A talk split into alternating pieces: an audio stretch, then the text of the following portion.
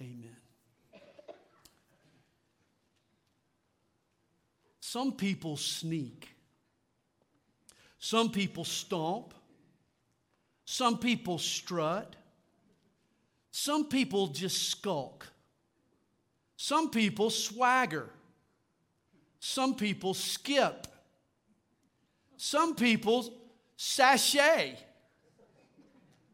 Some people stride. Some people scurry along, you could say. Some people stumble. Some people shuffle. And some people just sort of slide along. How do you step? How do you walk? Walking is the physical activity that most people participate in more than any other. Psychologists say that everyone has their very own PMP, their primary movement pattern. The way you walk reveals a great deal about yourself. A stride means self confidence. A shuffle belongs to a timid person. A swagger indicates a big ego. Your walking style reveals your personality. Apparently, your gait is a gateway to your soul. And Paul would agree. For here in chapter 4, he describes how we ought to walk. But Paul's concern isn't our PMP, whether we strut or whether we shuffle. He's talking about our lifestyle, our conduct. When Paul speaks of our walk, he means how we live our lives. And he's saying to Christians, this is how we roll. Verse 1 Finally, then, brethren, we urge and exhort in the Lord Jesus that you should abound more and more, just as you receive from us how you ought to walk and to please God, for you know what commandments we gave you through the Lord Jesus. Now, recall the believers in Thessalonica were wartime babies. They were born again in the midst of persecution. Paul had spoken of the lifestyle that these believers should be living, but now in tough times, he wanted to encourage them to continue in what they had learned. I remember hearing former boxer Mike Tyson once said, Everybody has a plan until they get punched. How true that is. It's certainly true for us. It's easy to walk with Jesus in a supportive climate. But what happens when we get punched? When allegiance becomes costly. And this is why Paul urges and exhorts the Thessalonians to continue in God's commandments. He says, verse 3 For this is the will of God, your sanctification. I've never known a Christian who didn't desperately want to know God's will for their life. We're constantly trying to decipher it, aren't we? Where we should go to college, or who we should marry, or what job we should take, or where we should live, or what church we should attend. But the will of God is not some great enigma, it's really quite straightforward. Here, Paul sums it up as your sanctification. In other words, this is God's will for you. He wants you to live a life reserved for Him. It's been said God is more concerned about who you are than what you do, and He's more concerned about what you do than where you do it. God's will is more about our character and the choices we make. Author C.S. Lewis once wrote Every time you make a choice, you turn the central part of you, the part of you that chooses, into something a little different from what it was before. And with all your innumerable choices, all your life long, you slowly turn this central thing either into a heavenly or hellish creature, either a creature in harmony with God and with other creatures, or else into one that's in a state of war and hatred with God and with his fellow creatures. To be the one kind of creature is heaven, that is joy and peace and knowledge and power. To be the other means madness, horror, idiocy, rage, impotence, and eternal loneliness. But each of us is progressing to one state or the other. Here's what Lewis is saying to us whether you end up in heaven or whether you end up in hell, you'll belong there. For all along the way in your life, you are preparing yourself by the choices that you make now. In a sense, you get to heaven or hell before you actually get there by either becoming more heavenly or more hellish. And sanctification is the process of becoming more heavenly by making Christian choices. And this is God's will for you, it's how you should walk. Rather than please the world, God wants you and I to please Jesus. It's how we should roll. And sanctification doesn't just involve what we do at church or at work or in the marketplace, in the public venues of life. It also involves what happens in the bedroom, in the private, intimate issues of our life. It's not just what we do on the street, it's also what we do between the sheets. For he says in verses 3 and 4 that God's will is that you should abstain from sexual immorality, that each of you should know how to possess his own vessel in sanctification and honor. The word translated sexual immorality is the word, the Greek word porneia, from which we get our word porn. This was a blanket term in the ancient world that covered all forms of illicit sexual activity. Today, it covers hooking up and shacking up and friends with benefits and booty calls and polyamorous arrangements and pornography and strip clubs. And I could just go on and on and on. Any sexual activity outside of marriage is porneia or sexual immorality. You see, the buzzword in today's society is safe sex. If it's safe, it's okay. But God's word tells us to save sex. God has designed sexual, sexuality and sexual activity for a husband and a wife. And Paul elaborates on this in verse 5. He says, Not in passion of lust, like the Gentiles who do not know God, that no one should take advantage of and defraud his brother in this matter, because the Lord is the avenger of all such, as we also forewarned you and testified. For God did not call us to uncleanness, but in holiness. You know, the contemporary attitude towards sex is that it's nothing more than a physical act, like brushing your teeth, eating pizza. People treat sex today as a form of relaxation or as a harmless pastime or an exercise routine of no more consequence than riding a stationary bike. But this attitude doesn't explain the impact that sex has on our psyche and the callousness it creates in our soul. I'll never forget the commercial that ran a few years ago. It was really heartbreaking. The camera was outside a sleazy hotel, the site of a one night hookup. You only hear the voices. The woman asks, So you have nothing to say?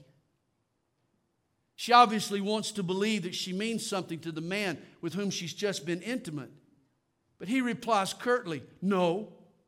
She begs for the slightest affirmation. You have nothing to say to me? With a smirk, he says, Sorry. She snaps back, Fine, covering up her hurting heart. You see, the guy in the commercial doesn't value this woman, he doesn't care for her as a person. She's just an object to him. She's a toy to, she, he uses to gratify her, his selfishness. Like a paper towel, he's washed his hands of her, he's thrown her away. Paul calls this taking advantage of and defrauding. You see, sex apart from a lifetime commitment called marriage devalues and diminishes the couple's self worth. Contemporary wisdom might say that sex is nothing more than a physical act, but it's not true. Your own heart tells you so. When the sex is over, you long to be loved for who you are as a person.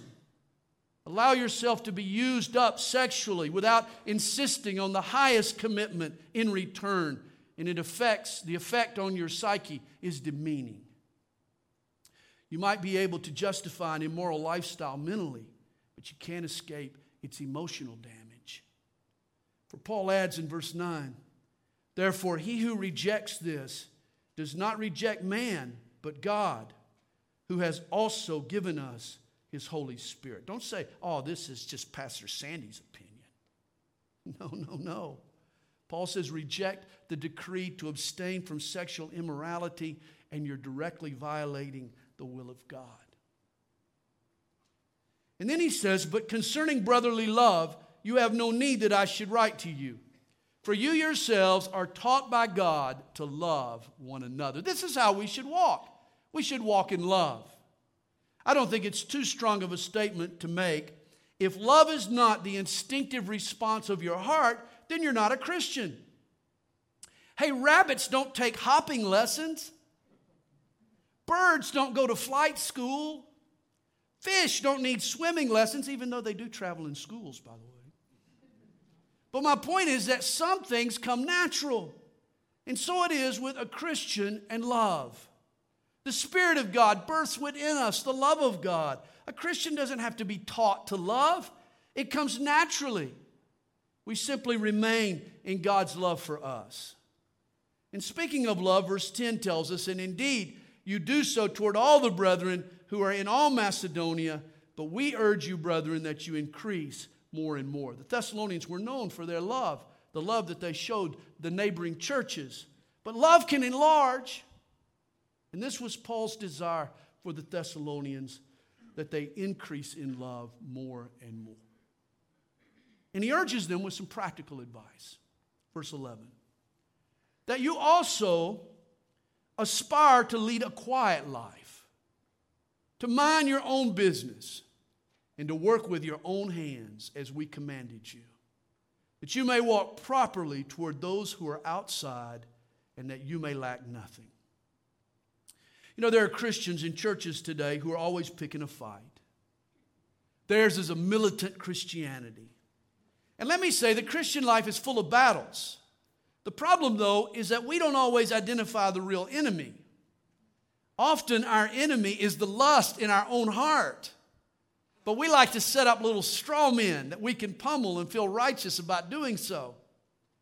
We boycott certain corporate evils and picket secular causes instead of seeking our own purity, examining our own heart.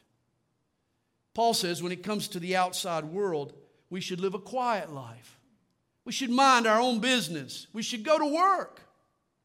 In other words, keep a low profile. Pay your bills. Work hard. Be kind rather than always fight, be known for what you're for, not just what you're against. This is the Christianity the world needs to see. Sadly, a quiet Christian is an oxymoron in some circles. We need to realize pushy Christians generally push people away. I think a better approach is graciousness.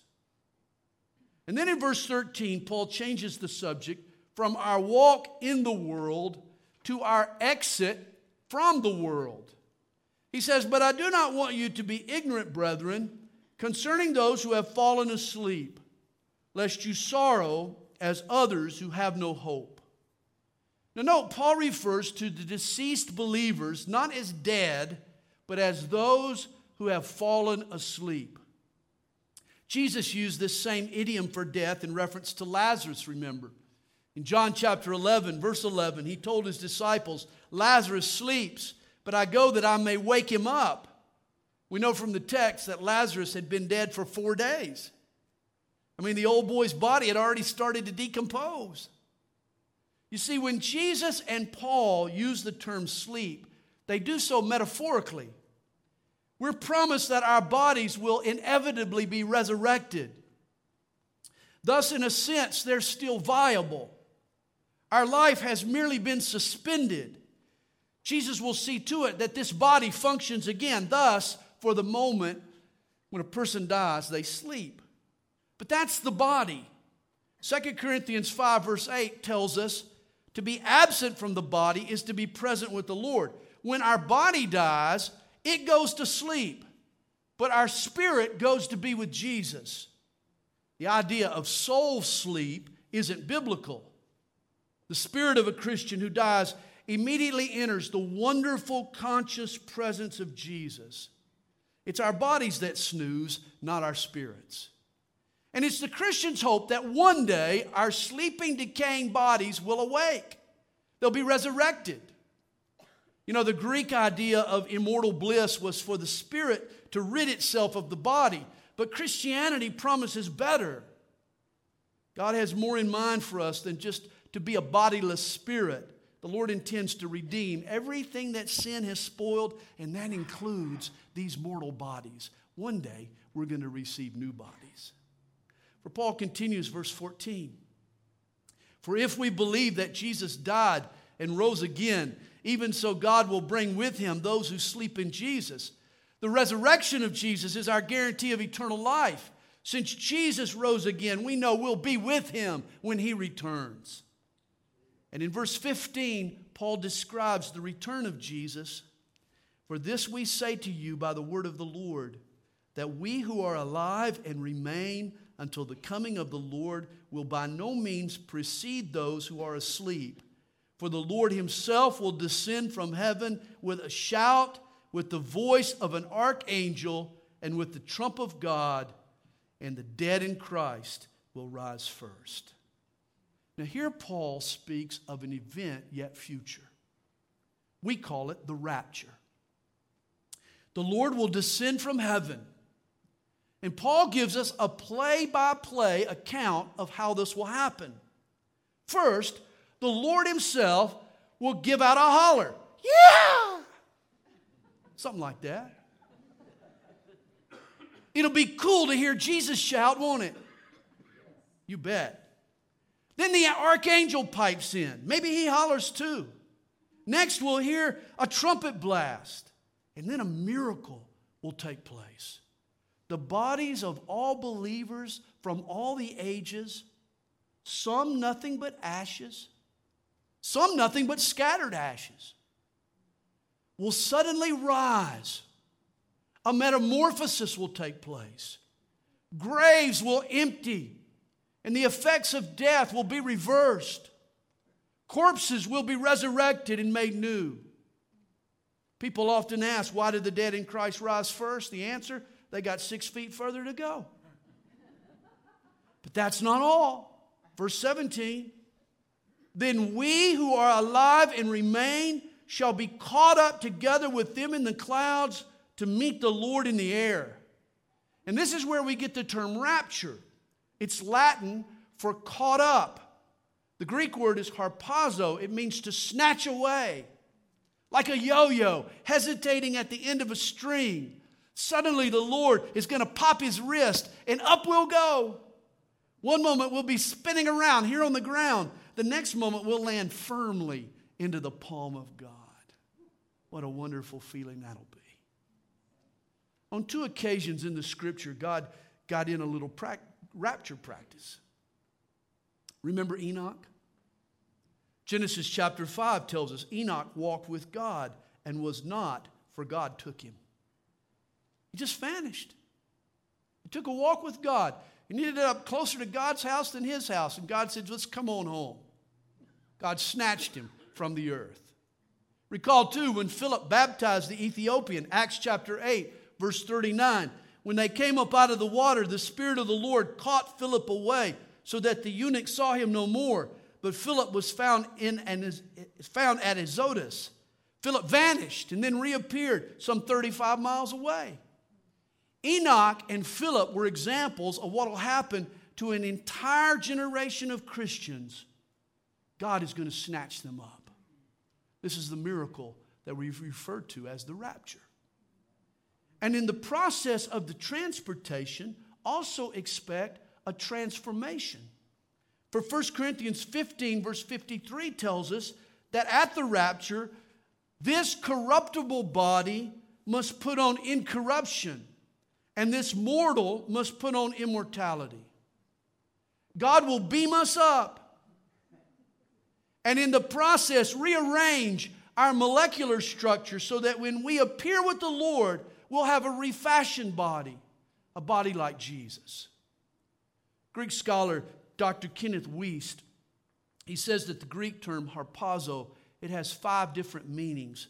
It can mean to catch away speedily, or to seize by force or to claim for one's own self, or to move to a new place, or to rescue from danger.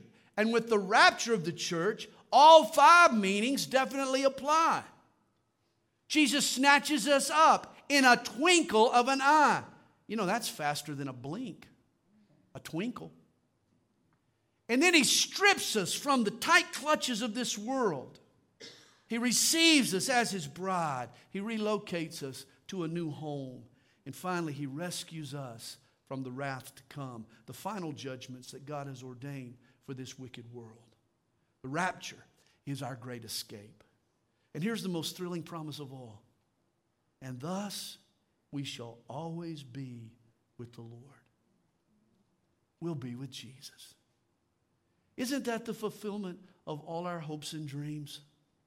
To finally be with Jesus and never leave his side. That's my desire.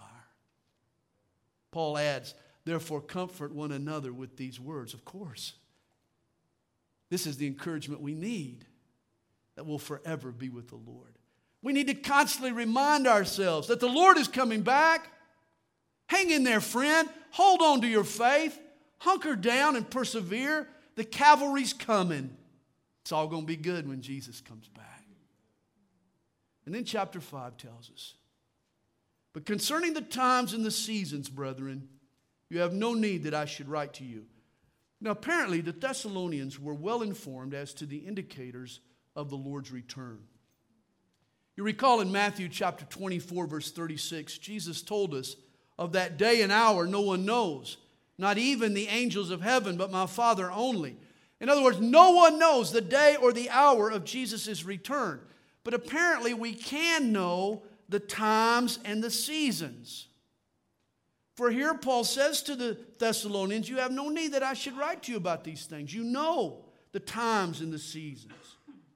God has given us signs or indicators to let us know that we're getting close to the return of our Lord Jesus to this earth. He doesn't want us to be caught off guard. And one of the signs of the end times is given to us in verse 2. For you yourselves know perfectly that the day of the Lord so comes as a thief in the night. For when they say peace and safety, then sudden destruction comes upon them as labor pains upon a pregnant woman, and they shall not escape. First, let's define this term, the day of the Lord. Currently, we live in what's called the day of man. Hey, today, mankind is having his say, mankind is getting his way. But the day is coming when God is going to shut up mankind God is going to intervene in human affairs. God will have his say, and God will get his way. The day of the Lord begins with the full scale global evacuation of Christians, known as the rapture. Then God is going to punish this rebel planet once and for all. God will send his creation into labor pains. The natural order will cramp up. Incredible catastrophes will upset the ecosystem. The earth gets hit with contractions. Mother Nature eventually gives birth to the glorious kingdom of God. Jesus will reign and rule. But to get there, the old girl's going to have to go through a painful L&D. And here's the clue that starts it all. When you hear peace and safety, then sudden destruction. The day of the Lord is preceded by a false peace a pseudo shalom. There's a calm before the storm. You know, it always bothers me that Bible believing Christians get excited whenever a new war breaks out in the Middle East. We see it as a sure signal that the end is near. But it's not a war we should be anticipating, it's a peace. It's a sinister shalom that will precede the day of the Lord. When the nations believe that the danger is past, that's when sudden destruction breaks out in earnest. Paul says, But you, brethren, are not in darkness, so that this day should overtake you as a thief. You are all sons of light and sons of the day. We are not of the night nor of darkness. The world's going to be shocked and rocked by the sudden disappearance of millions of believers. I'm sure it'll cause many folks to remember our warnings. For the world, Jesus is coming as a thief in the night, but believers should be watching. We should be on constant stakeout, aware of the signposts, looking for Jesus. Verse 6 Therefore, let us not sleep as others do, but let us watch and be sober. Are you watching? Are you ready for Jesus' return? Don't doze off spiritually. Be alert. We need to live our lives on the edge of our seat. Once I had some chest pains that scared me and sent me to the doctor and turned out to just be a bad case of indigestion. But I'll never forget what this doc told me.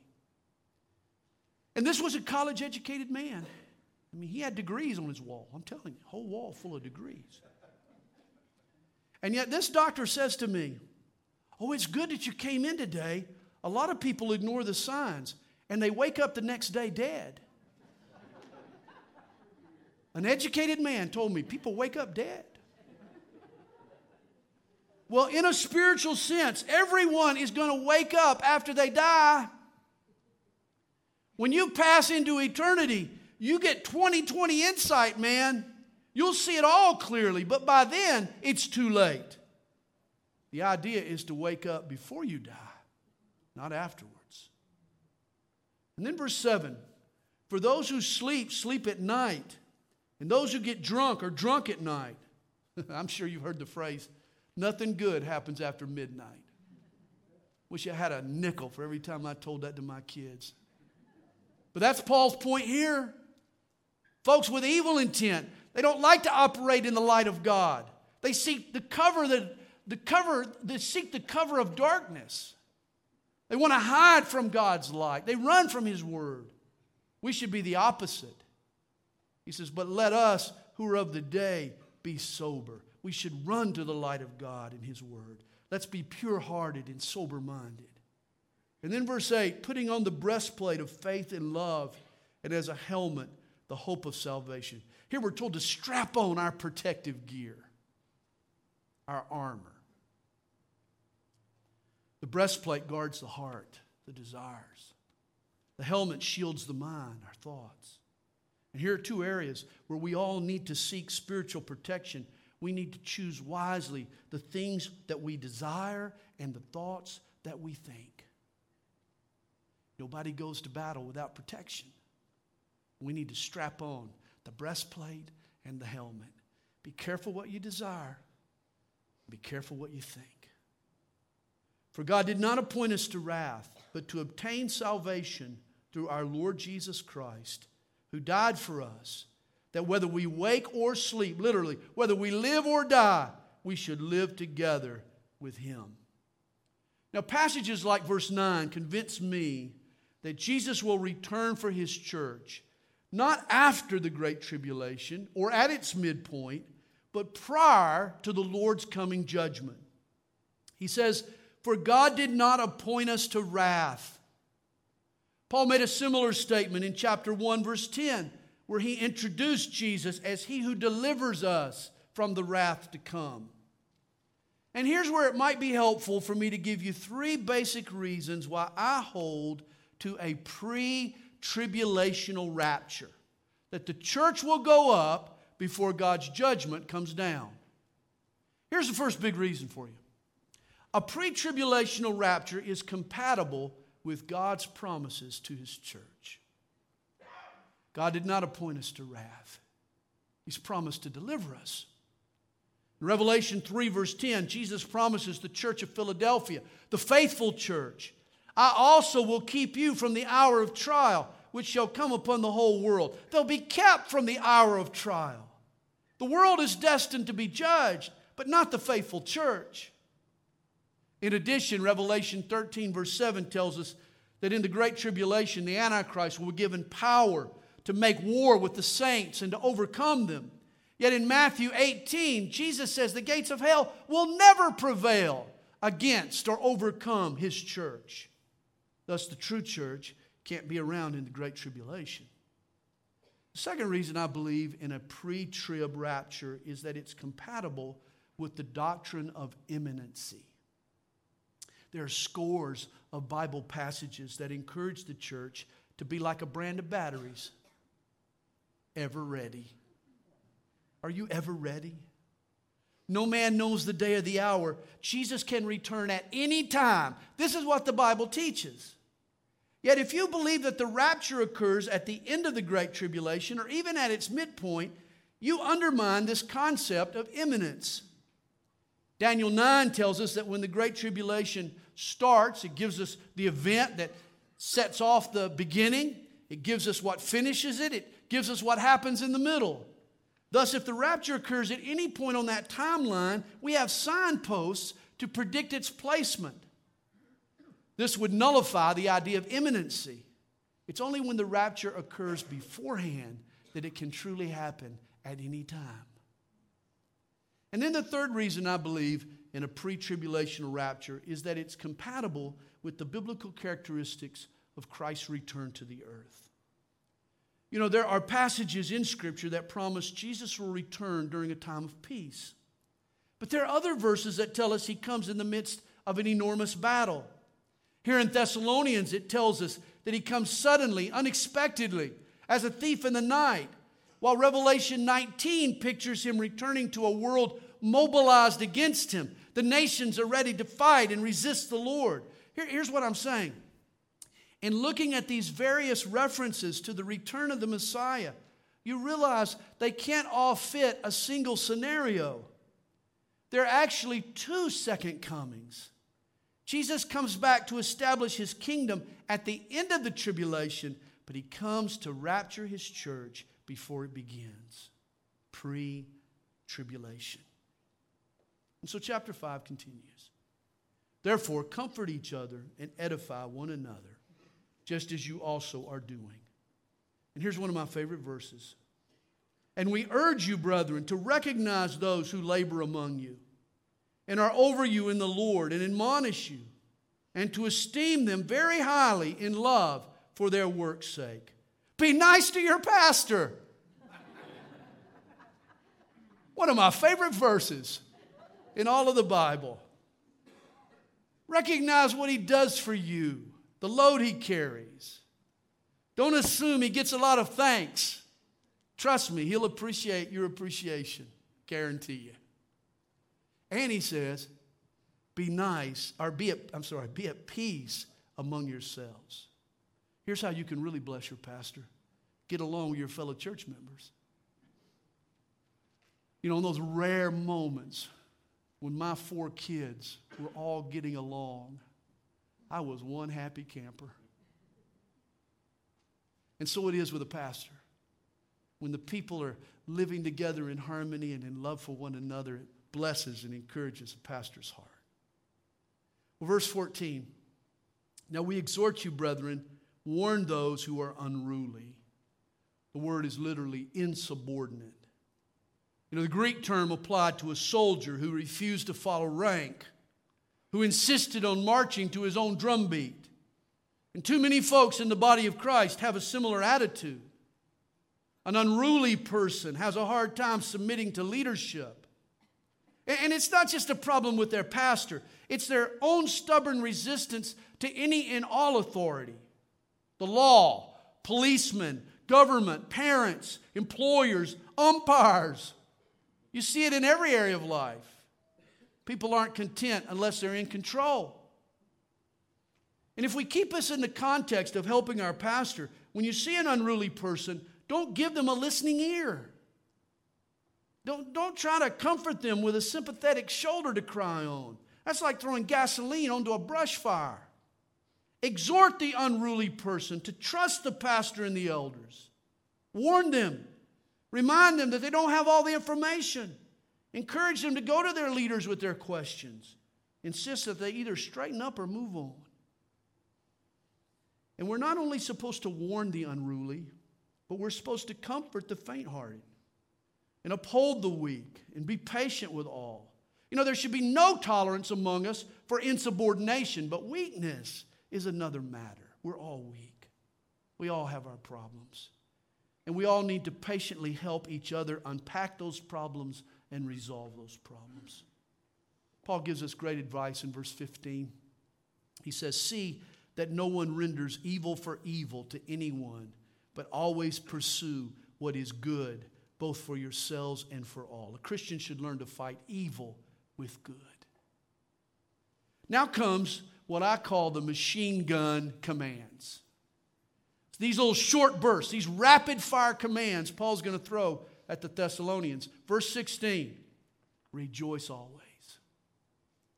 Keep your eyes on Jesus and take your joy from Him alone.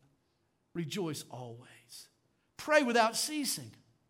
Maintain a continual, open ended conversation with God.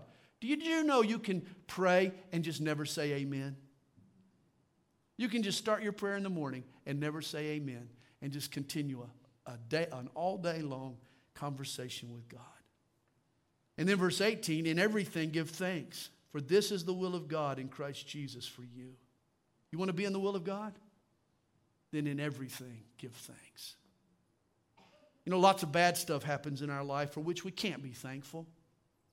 I'm not thankful for the death of a loved one or for a serious automobile accident, for a fire, or for a Georgia Bulldog collapse.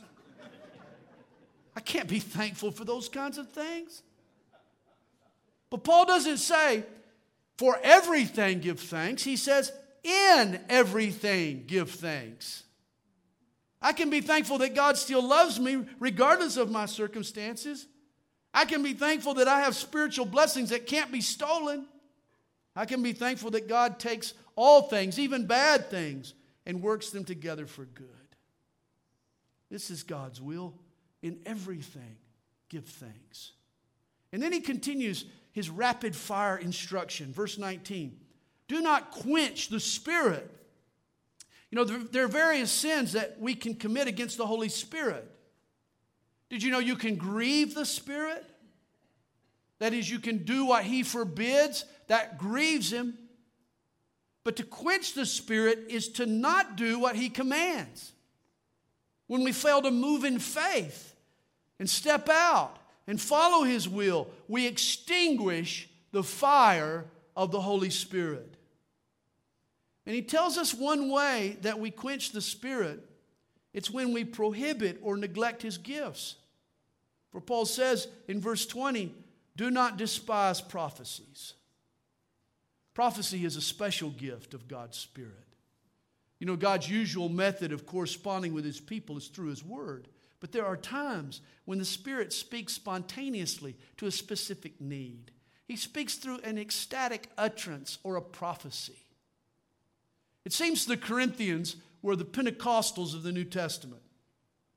They tended to overemphasize and misuse spiritual gifts, whereas the Thessalonians were the Baptists of the New Testament. They sort of downplayed the supernatural gifts of the Spirit. But neither approach was biblical. Thessalonica was only about 150 miles from Corinth. Perhaps they heard of the Corinthians' abuses and went to the opposite extreme. They wanted nothing to do with spiritual gifts. But again, both approaches quench the spirit. Even today, it's hard to find a church with a balanced approach to spiritual gifts. Either they're swinging from chandeliers or they've thrown the baby out with the bathwater. Both attitudes quench the spirit. We need all the spiritual gifts and we need to use them properly. And in verse 21, he says, Test all things, hold fast what is good. And here's the balance that we need test all things, hold fast to what is good. Don't discourage prophecies. But neither should you believe them just because you've heard them. Use discernment. Just because someone says, Thus saith the Lord, doesn't mean that what follows is really from the Lord. See, the problem with prophecy is that it's subject to human error. In prophecy, people become God's mouthpiece. And when humans are involved, there can be errors. The answer is to check it out. Is the message in harmony with God's word? If it's from God, it will be. Is it in keeping with the nature of Jesus? If it's from God, it will be. Has it been confirmed by the counsel of other wise Christians? If so, take it to heart and act on it as the Lord leads. If not, then reject it. And then finally, in verse 22, Paul commands abstain from every form of evil. Oh boy, evil comes in different shapes and sizes, doesn't it? Different styles. Stay away from anything that's remotely evil. And then he closes with a benediction. Now may the God of peace himself sanctify you completely, and may your whole spirit, soul, and body be preserved blameless at the coming of our Lord Jesus Christ. Verse 24 He who calls you is faithful, who also will do it. He who calls you is faithful, who also will do it. Did you hear about the guy who walked into the fancy restaurant? He, he wasn't wearing a necktie. And so the maitre d' refused to seat him. Well, the man was livid. He stomped out to his car, grabbed his jumper cables, wrapped them around his neck, re entered the restaurant, and shouted at the maitre d', Is this good enough for you? The man said, Yeah, but you better not start anything. I've been waiting all morning to share that. I thought that was great. You better not start anything. Understand what God starts, He is faithful to finish.